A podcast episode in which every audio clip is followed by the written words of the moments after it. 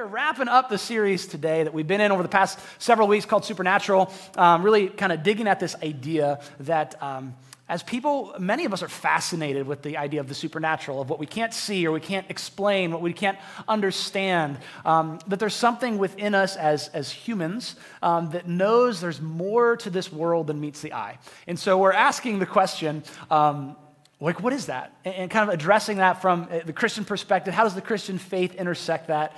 Uh, and, and, what does the Bible have to say? And I think what we're discovering is the Bible actually depicts a world that is much weirder than we think it is. Um, there, there's it's a little bit weirder. It's not just this cut and dry, like, oh, yay, there's God and there's people and everything's happy. It's like, no, like, there's some weirdness to things. And we kind of said it in the first week, like, don't hide from the weirdness in your Bible. Let it be weird. It was written to a different culture a long time ago. Uh, we don't want to strip the weirdness out of it because we lose some of the meaning. Um, but this is the final week. And so if you've missed any of this, if this is like your first time here or tuned in online or you missed some of these weeks, uh, you're probably going to want to go back and check out the entire series. It's going to make a whole lot more sense. You can do that on the website, hopecommunityonline.org. Uh, but just to get us all on the same page this morning, start off with a recap. The first week, we talked about this idea of spiritual beings, that there are many spiritual beings. In, in the Hebrew text of, of, of, the Old Testament, the word is Elohim. And God, that we would think capital G O D God, the Most High, Yahweh, He is one of these spiritual beings. But spiritual being, Elohim, it's like a really broad category. It can be, it can be God, it can be angels, or the cherubim and seraphim, and the divine council, and the sons of God, and these uh, little g gods of the nations around Israel. The same word is used for all of that. Um, but the, the, the, big idea was that God is in a category of his own. Even though he is a spiritual being, none of the other ones are like him. And so the, the thrust of Scripture is that he is the most high. He's revealed himself in Jesus. And, and the question is will you give your, your commitment, your allegiance, your loyalty to him? And then the second week, we said, hey, some of those spiritual beings, some of those other uh, Elohim, those other spiritual beings, some of them are, are some pretty unsavory characters. Like some of them are actually in rebellion against uh, God the Most High and rebellion against his plans for the world. And it's that spiritual rebellion or spiritual evil or supernatural evil combined with human sin, um, because as human beings, we sin, we unleash destruction on the world. Like, I sin, you sin, he sin, she sin, we all sin, okay? It's like a Dr. Seuss book, okay? And we, we, all, we are all, as people, really good at blowing up our lives and the lives of people around us.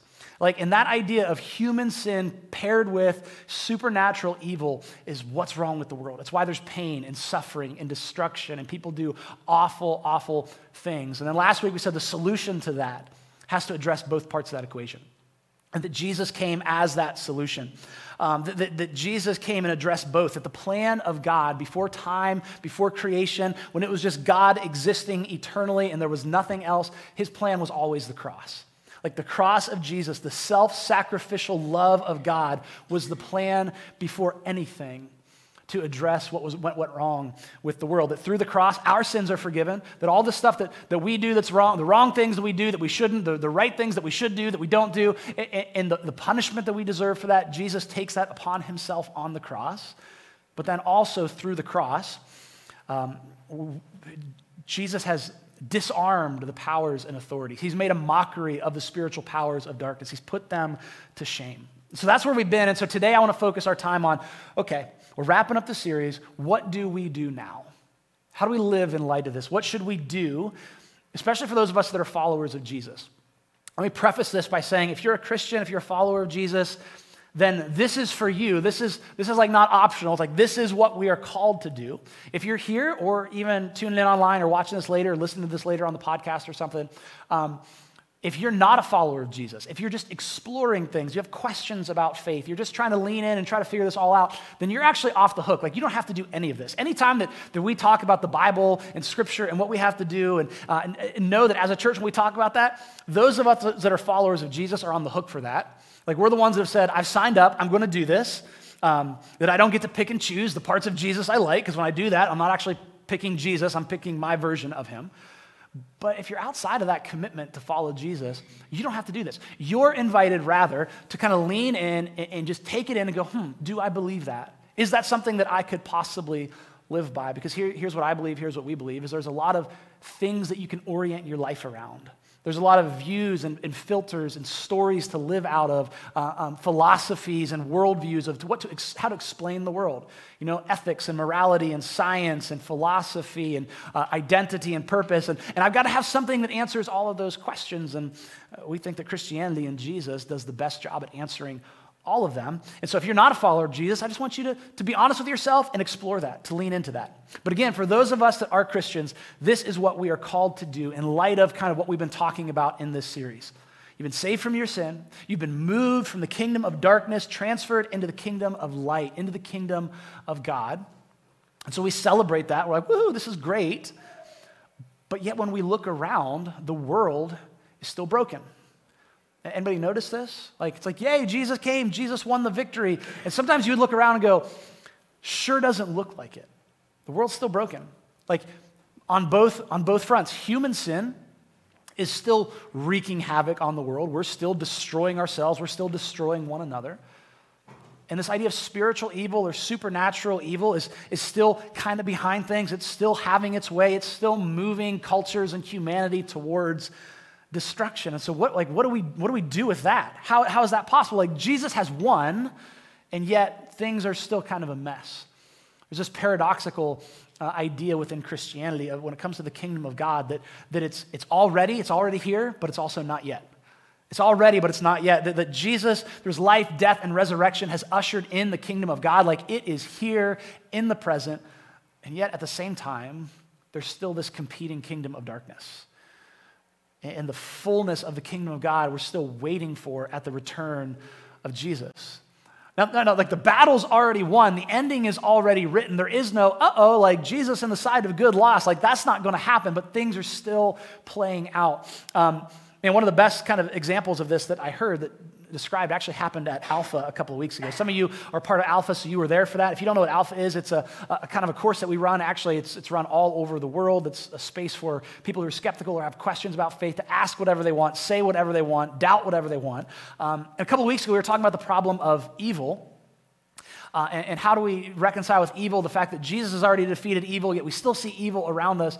And I like history, so this, this uh, example connected with me. They talked about World War II uh, that D Day was June 6, 1944. It's when we, uh, the Allied forces stormed Normandy. They, they made the landings, and uh, paratroopers were dropped in behind enemy lines. And uh, the, the, the, the D Day, June 6, 1944, many historians will look back and say, okay, that's actually when World War II was won.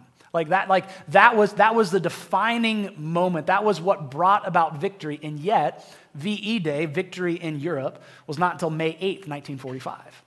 There was almost an entire year of fighting that went on. Even though the thing that really won the war had already taken place, there were battles that had to be fought for the liberation of the European continent. And they kind of, and at some level, yes, the, that, that example falls short, but there's just this idea while the victory was won and yet there was still a battle going on. And as it relates to being a follower of Jesus, Jesus has won the victory. Evil is defeated. It's never going to win. It's not going to be like, surprise twist at the end. No, like evil is defeated. Jesus has won.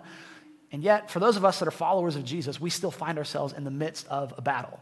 And that's actually how, uh, that's how like the authors of the New Testament even talk about it, that we are in a war. They use this kind of warfare narrative. And that's what we're going to talk about today. If you're a Christian, if you're a follower of Jesus, you're part of the kingdom of God. We are in the midst of what is called spiritual warfare. Everybody go, ooh. Hey, you actually did it. Good job. Because sometimes, because sometimes, like spiritual warfare is one of those things that's kind of like weird and spiritual spooky and very ill defined. It's kind of vague, and it's like, ooh, we're going to do some spiritual warfare. Someone get a ritual sacrifice, okay? Like, like it can just kind of have this weird connotation, okay? But at its core, it's simply this it is a conflict between two kingdoms. Just that any kind of war that is, that is waged is always a struggle between at least two parties two kingdoms, two powers, two nations, a nation within itself, two factions. Like that's what war is. Spiritual warfare is the same thing, is a conflict between two kingdoms, the kingdom of God and the kingdom of this present age, the kingdom of light and the kingdom of darkness. And for those of us that are followers of Jesus, that are part of the kingdom of God, we're caught up, like we're engaged in this battle, whether we want to be or not. A battle against the powers of darkness. Let me say what spiritual warfare is not. Again, it's not like it's not shouting at demons like in Jesus name I command you. Like it's not that. It's not like it's not weird stuff. It's not it's not battling against other human beings. Because sometimes we do that. Oh, spiritual warfare, so I got to make sure we pass certain laws and vote a certain way so the devil don't get a hold of our country. That's not spiritual warfare.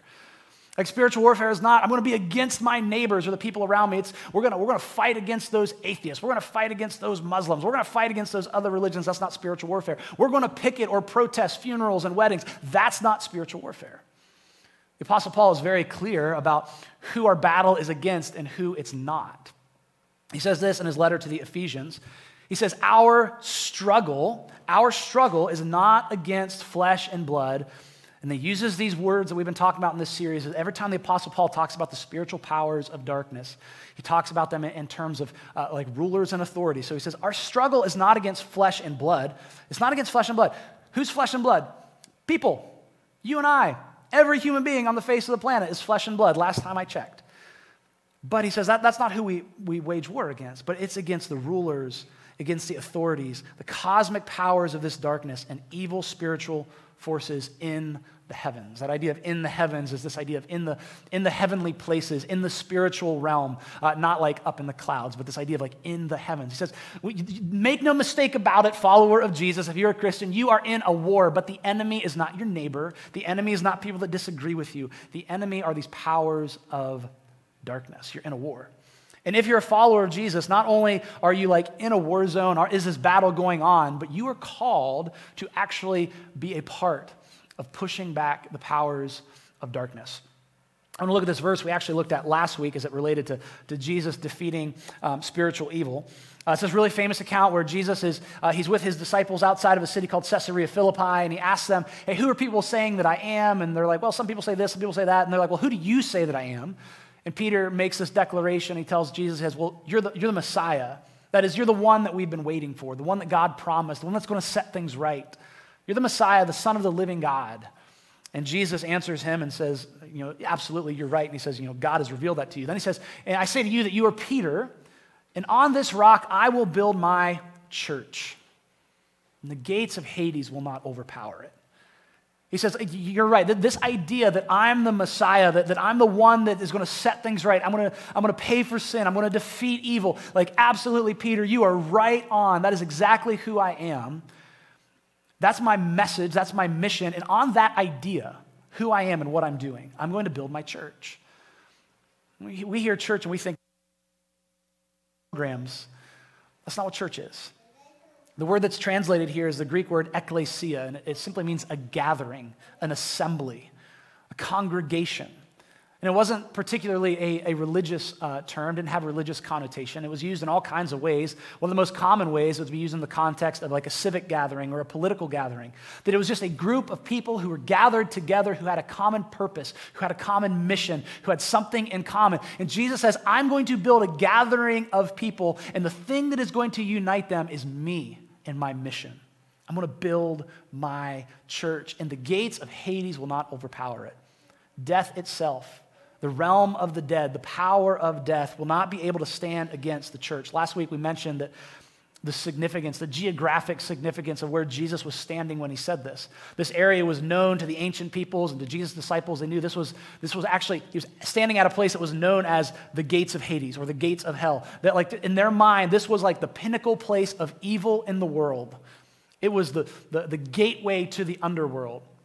And that one of the things that Jesus was doing was showing up at the front door of spiritual darkness and pounding on the door saying, Your time is. I'm here to defeat you. But notice he's saying that. He's the one that's winning the victory, but his church is also a part of this. His church is also a part of pushing back the powers of darkness and the things that hold people in captivity and in bondage. The church plays a role. The church is on the move, not just kind of like we're here just waiting for Jesus to return. The church is the one that's out declaring the king has come, the kingdom is here. You are invited into the kingdom. You are invited to, to be rescued from the kingdom of darkness and the things that are destroying you and step into the kingdom of light and life and flourishing. The church is called to be active in the world, pushing back against the powers of darkness. That is what spiritual warfare is. Spiritual warfare is, is, is a proclamation of God's kingdom come. It's a proclamation of the gospel, the good news about who Jesus is and what he has done. That's the thing that the spiritual powers of darkness are afraid of. That's what makes them tremble. It's the kingdom of God advancing.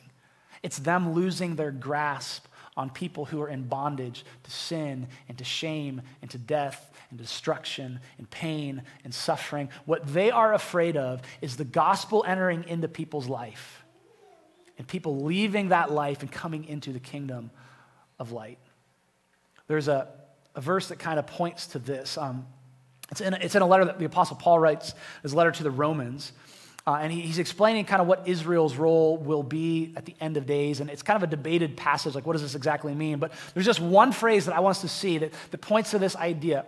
And so Paul is writing and he says, I don't want you to be ignorant of this mystery, brothers and sisters, so that you'll not be conceited. So what he's doing is he's writing to the church in Rome and he's addressing specifically Gentile Christians. So that's anyone that was not, you know, a, a Jew, like a, a, um, a, national, like Israelite, an Israelite by heritage, by blood. So anybody who has become a follower of Jesus that wasn't Jewish before, that's a Gentile Christian. That's all of us in this room. That's the majority of people throughout human history. And, and he, he's he, just before this, he's talking about how, like, if, you know, the, if Israel was like a plant, it was like God's people, the Gentiles have actually been grafted in. They're not actually a, a natural part of what God was doing, but he's so good, he's so merciful, he's so loving. His goal was always to graft them back in. And so he says, well, I don't want you to be ignorant of that, and I don't want you to become conceited. So, in other words, like, don't get full of yourselves. Like, oh, look what God did. We're so much better than other people. It's like, no, no. Like, we're all messed up. You've been grafted in. And he says, a partial hardening has come upon Israel and here's the key phrase until the fullness of the Gentiles has come in. Until the fullness of the Gentiles has come in. Now, again, like I said, there's debate over this about like, hey, what's, what's, you know, what's going to happen with Israel in the end of days? This, that's what this passage is about. When, when Jesus returns, when the new age comes, when the kingdom is fully established, what's Israel's role going to be? Because um, he's like, well, their, hearts are partially hardened now until the fullness of the Gentiles. That there's something about the fullness, the complete number of people, of Gentile people that are going to come into the kingdom of God, that that has to happen before it's the end of time, before Jesus returns. The, every tribe, tongue, nation, whenever, like God before the foundations of the earth, before time began, like he knew who was going to be his follower. Like he, he knew, he's like, okay, I, I know who's going to be part of my kingdom. I know who's going to accept my love my grace and forgiveness. Uh, and until like that point is reached, we're going to continue on in this age. And so, for the spiritual powers of darkness, they know this too. And they know that when the day of the Lord comes, when, when the end of the age comes, that will be their demise. It's at the end of the age, the day of the Lord, when the, when the spiritual powers of darkness are judged. They're thrown into the abyss, they're thrown into the lake of fire, where the, the sources of evil and suffering and pain are done away with. And so, what they fear more than anything is the gospel going out is people embracing the message of Jesus, but people being set free. They don't want to see the fullness of the Gentiles come in. They don't want to see people respond to the message of Jesus and have their lives transformed. And so we, can, we can be weird about spiritual warfare and we can like we can we can you know infer a whole bunch of things and we can we can try to kind of come up with different theories and stuff, but at its core, spiritual warfare is found in something else that Jesus said. Spiritual, war, like what it looks like to wage spiritual warfare is something called the Great Commission. It's the Great Commission. That Jesus, after he was crucified, resurrected, he hangs out for a couple of weeks and like hundreds of people are seeing like, whoa, he's alive. And then he ascends into heaven. But before he does that, he gives his disciples some instruction. He says, like, look, I'm, I'm, I'm leaving. My work here is done. Now I'm handing this mission and this movement off to you. And here's what he says. This is found in Matthew 28 says, He came to them and said, All authority has been given to me in heaven and on earth. So again, there's this reinforcement of, I am the most high God. I have done something. The king has come. The kingdom is here. I have all authority on heaven in the spiritual realm and on earth. I have the authority. The power of sin and death and evil and spiritual evil is broken. All authority has been given to me. So he says, Go, therefore. Like, in light of the fact that I have the authority, in light of the fact that I have come, that I've set things right, now I'm, I'm instructing you to go and make disciples. A disciple is simply a follower of Jesus. It's someone who sees Jesus and says, That's my Lord, that's my teacher, that's my, my rabbi, that's my master. Wherever he goes, I go. Whatever he does, I do. I'm, I'm following him in every area of my life. He says, You become one of those, and then you go make other people who do that. Go make disciples of all nations, baptizing them in the name of the Father and the Son and the Holy Spirit, teaching them to observe everything I've commanded you, and remember, I am with you always to the end of the age. You want to fight against the powers of darkness. Jesus says, The authority is mine, and here's what I want you to do I want you to go and tell people about me. Go tell people. Because I'm the king and I've come. My kingdom is here. And I want as many people to come into my kingdom as, as possible. So go and tell people. That is spiritual warfare. Spiritual darkness, the powers of darkness and evil, the things that hold people captive and destroy people's lives, is fought back with the power of the gospel. It's the power of Jesus, the gospel that changes people's lives. And until we do that, like as people, as followers of Jesus, until, until we engage with people on a gospel level, until we engage with our neighbors and our coworkers and our friends and our family members on a gospel level, on a, a, you need to know Jesus, you need to meet him, you need to walk into his kingdom. Until we do that, every other effort that we do just treats symptoms. When we try to help people and serve people and feed people and clothe people and, uh, and, and, help people through addiction and counsel people through relationship issues, like that's all awesome, that's all incredible, and we, sh- we should absolutely do all of those things. But if that's where we stop, we just treat symptoms and we stop short. And we, I mean, we, we see this, right? I mean, we, you've probably seen this. I know we see this on a, a global scale, we see this on a national scale, we even see it in our local communities. Because of what I do, I have an opportunity to get to talk to people, to get to meet with people, to get to hear about what people are going through. I see so much pain and so much suffering, and people who, whose marriages are falling apart, people who are struggling with addiction, people who are struggling with anxiety and depression, people who are, uh, who are kids have gone off the rails, people who got so upside down financially, and whatever it is. And there's so many things that we can do to help them out. But at the end of the day, if, if all we do is address like a physical need, we just treat a symptom. I get to sit in on, on different meetings and be a part of different groups in our community because of my position. And, and it is absolutely heartbreaking to hear what certain people in our community are going through addiction and poverty and drug use and drug abuse and uh, abuse and neglect. I mean, just the things that happen to kids in this community would make you break down. There's certain meetings that I come out of that are the kind of meeting that's like, I'm so broken, but at the same time so motivated because someone has to do something. And, we have to recognize that that's more than just someone's going through a rough time or somebody made a bad decision. That there, there is a reality that there are spiritual powers of darkness that are out to destroy people's lives. And if all we do against spiritual powers of darkness is address some physical needs, they will be there indefinitely. It's only the gospel that has the power to set people free. Only the gospel has the power uh, to do that. And I'm so great, man, I'm so grateful for our community. If you are from the, the, this area and kind of like plugged into how things happen, you know that this, there is something unique and special about our community. Our schools do an incredible job of taking care of kids and families. There are great uh, nonprofit organizations. There are churches that are doing incredible things of feeding people, clothing people, counseling people, help, helping people with addictions. And those are all great things. We, we have to do those things. You can't neglect those things, but those things treat symptoms. They don't actually change lives. And so we see people kind of stuck in a cycle. It's like we treat symptom after symptom after symptom, and, and then if you spend long enough doing it, it's like it's the same people, it's the same person, it's the same family. If you spend enough time in one area long enough and you start having conversations, you, you, you, have a conversation with someone who's a little bit older and they're like, oh, yeah, I grew up with their parents, it was the same thing with them. And then I have a conversation with someone even a little bit older, I grew up with their grandparents and it was the same thing with them. And we see this idea of like a generational kind of curse.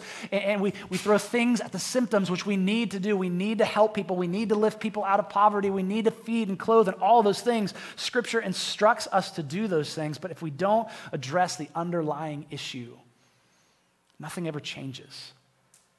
That people are in bondage to spiritual pain and suffering and darkness and evil. We need to tr- treat symptoms, but we can't ignore the gospel because only the gospel changes lives. Because the gospel is the message of Jesus. The gospel is the power of God. The gospel, Jesus is the one who saves. He's the one who frees. He's the one that transfers people. He is the one that transfers people, like we said last week, from the kingdom of dark to the kingdom of light. I can't do that. You can't do that. See, the, so the best that we do when we go out and we do the things that we should do as followers of Jesus, when we feed people and clothe people and serve people and love people and, and help them through their problems, the, like the best we can do is we, we show up in people's lives as they are living in the kingdom of darkness, and we show up as a, as a glimmer, as a, as a, as a, as a light, as an indicator, as this picture of the kingdom of light. That, that for a moment someone can see, oh, that's what the kingdom of light looks like. And we show up and we can show people the kingdom of God. We can, we can let them experience for a moment, but only Jesus can actually move them to the kingdom of God. If they're, they're in the kingdom of dark, dark, darkness, I can show up and say, Let me show you what Jesus and his kingdom is like, but only he can actually move you from one place to another. The gospel has the power to do that. And so that's what he instructs. He says, Look, I'm building my church that's going to be a part of this mission. And here, at its most basic level, is what it is go make disciples. Go, go show people the Jesus way. Go introduce people into the Jesus way. Go invite people into the Jesus way because the Jesus way in every single aspect of life is better. It's not always easier, but it's better. It leads to life, it leads to flourishing. So he says, go invite people into that and you'll see lives transformed. Now, do all the other stuff too. Absolutely. Serve people, feed people, clothe people. We do those things. We will continue to do those things. We will continue to support and partner with great organizations that do those things. But the church has a unique role to play in society because the church carries the message of the gospel. So go and make disciples. That's the instructions. And sometimes, you know, sometimes we, we act like it's a math problem. We're like, ah, oh, man, like, it's just too hard. The numbers are just too overwhelming. Like, how am I going to, like, there's so much pain, there's so much brokenness, there's so much suffering. How can we possibly make a difference? There's so many people that don't know Jesus. And we act like it's a math problem, but it's actually not. I think the math problem, the overwhelming nature of it, sometimes is, is something we use as an excuse. So, just for a reference point, there are about 13,000 people in the greater Minerva area. Um, that's, uh, that, that's kind of like Minerva School District, okay? Because Minerva proper is only like three or 4,000 people. But you know, we're rural, we're spread out. So this includes the suburbs of Minerva, okay? Paris and New Franklin, East Rochester, Robertsville, you know, big city. I, I live in the big city here within city limits, right? Um, but 13,000 people in the greater Minerva area, and I recognize some of you actually drive in from different areas. You can apply this to your context as well because we're all kind of so tight knit in these communities. It's an even greater reach than that, but 13,000 people. Like, man, that's a lot. That's a lot of pain. That's a lot of hurt. That's a lot of people that need to be set free from things. How can we possibly make a dent in that? And we're just one church. Let's pretend for a minute that there aren't even any other, other churches in our community, which there are. There some, are some incredible ones. But even if it was just us, and when we pull everybody together, those who are here, those who are watched online, those who aren't here this week but are part of our church, let's say we have maybe 50 people. What can 50 people do for 13,000? Well, every single one of us can decide, I am going to disciple one person. One person.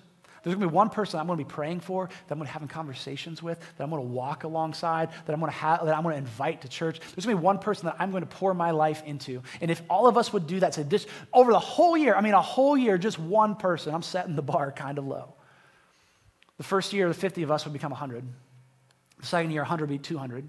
The third year, two would be four. 400 would be 800, 800 would be 1600, 1600 would be 3200, 3200 would be 6400, 6400 would be 12,800 in eight years. Be 13,000 disciples by 2030. Eight years. 13,000, every man, woman, and child in the greater Minerva area be reached with the message of Jesus. Shoot, we've already been here for five, so let's go.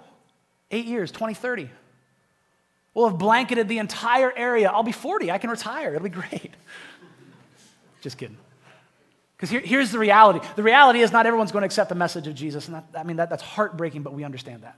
The reality is, there's some other incredible churches that are carrying this message out as well. So, this number should actually be a lot huger. Uh, it should be so big that we should be able to say, all right, Minerva's covered in a couple of years. Let's branch out. For those of you that are driving in from different communities, let's say, hey, let's start a Hope community there. Let's cover the entire northeastern part of the state. Let's cover the entire state. Like, there are, like, do you, do you understand how the math works? Like, this is exponential how much impact we can have, and we can push back the kingdom uh, of darkness and proclaim the message of Jesus, and people can actually be set free. It's not a math problem, it's all of the other garbage that we bring into it. It's stuff like division in the church. We divide over the dumbest things. Now, I'm, I'm grateful for this church and, and, and the body that we have here. We don't have a whole lot of this. Like, we don't bicker about dumb things. And so I love that. But I mean, I, I, I'm, not, I'm not ignorant. I mean, I, I, know that over the last year and a half that, that there are people who were part of our church that aren't part of our church anymore because they were mad about how we handled COVID. And, and on one level, that's heartbreaking. And on the other level, I'm like, well, too bad because no matter what we decided we were going to tick someone off, get over it and get on mission.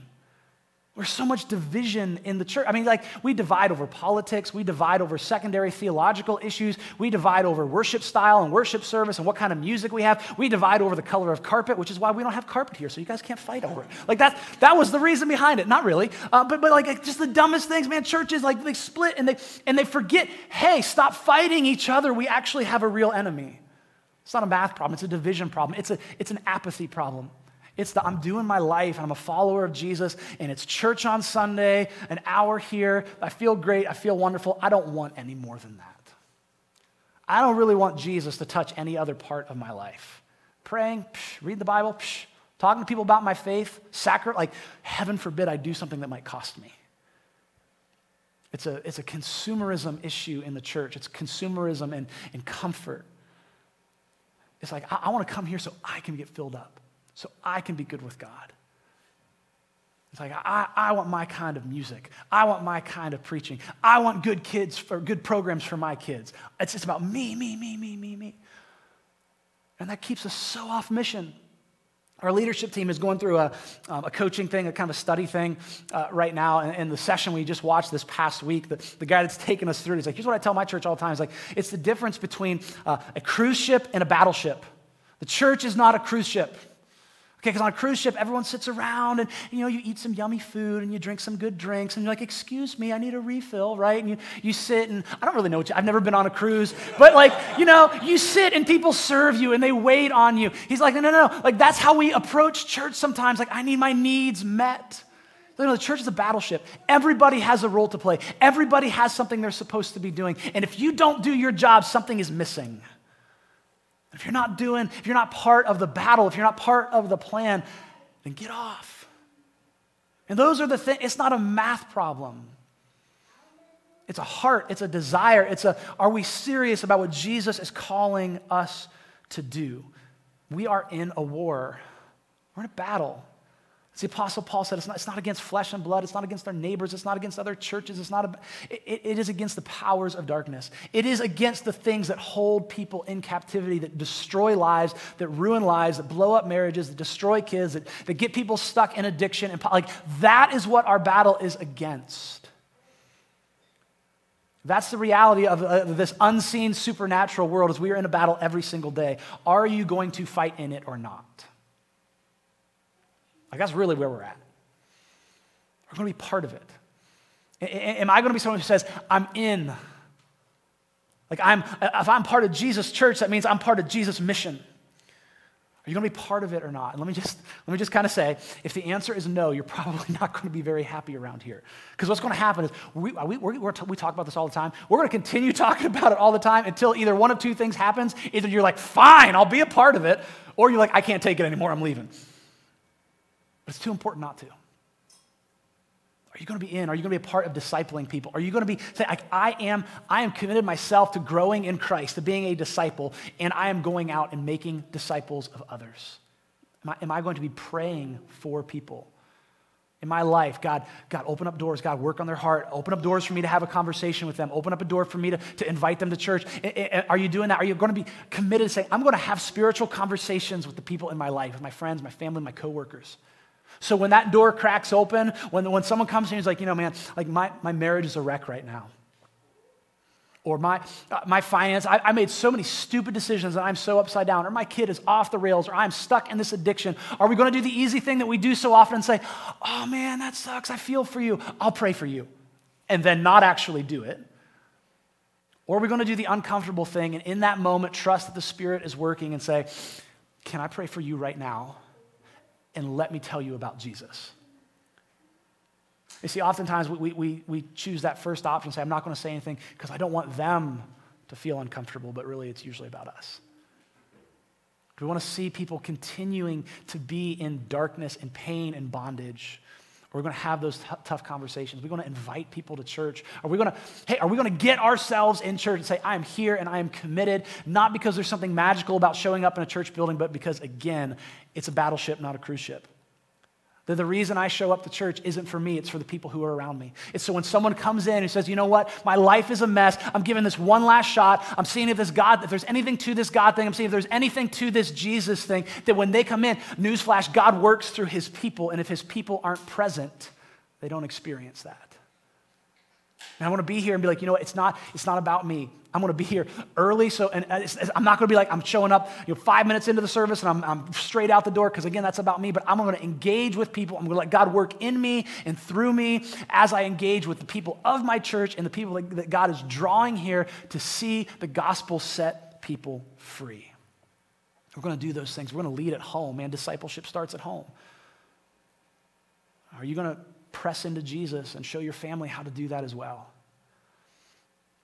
Like, are we going to be those kind of people? I know it's like, man, feel you're coming down kind of hard on us today, and I know. I am coming down kind of hard on us today. But what Jesus is calling his church to is too important for me not to. Because every single day, our friends, our family members, our coworkers, the people that we, I mean, I'm not questioning do you care about them? I know we care about them deeply.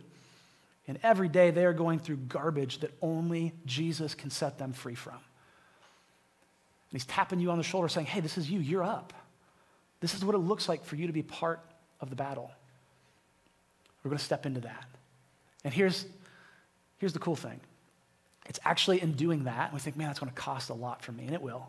But it's actually in doing that that our faith comes alive and you experience something in your faith, you experience something in your relationship with Jesus that you don't any other way. So, God, that is our prayer.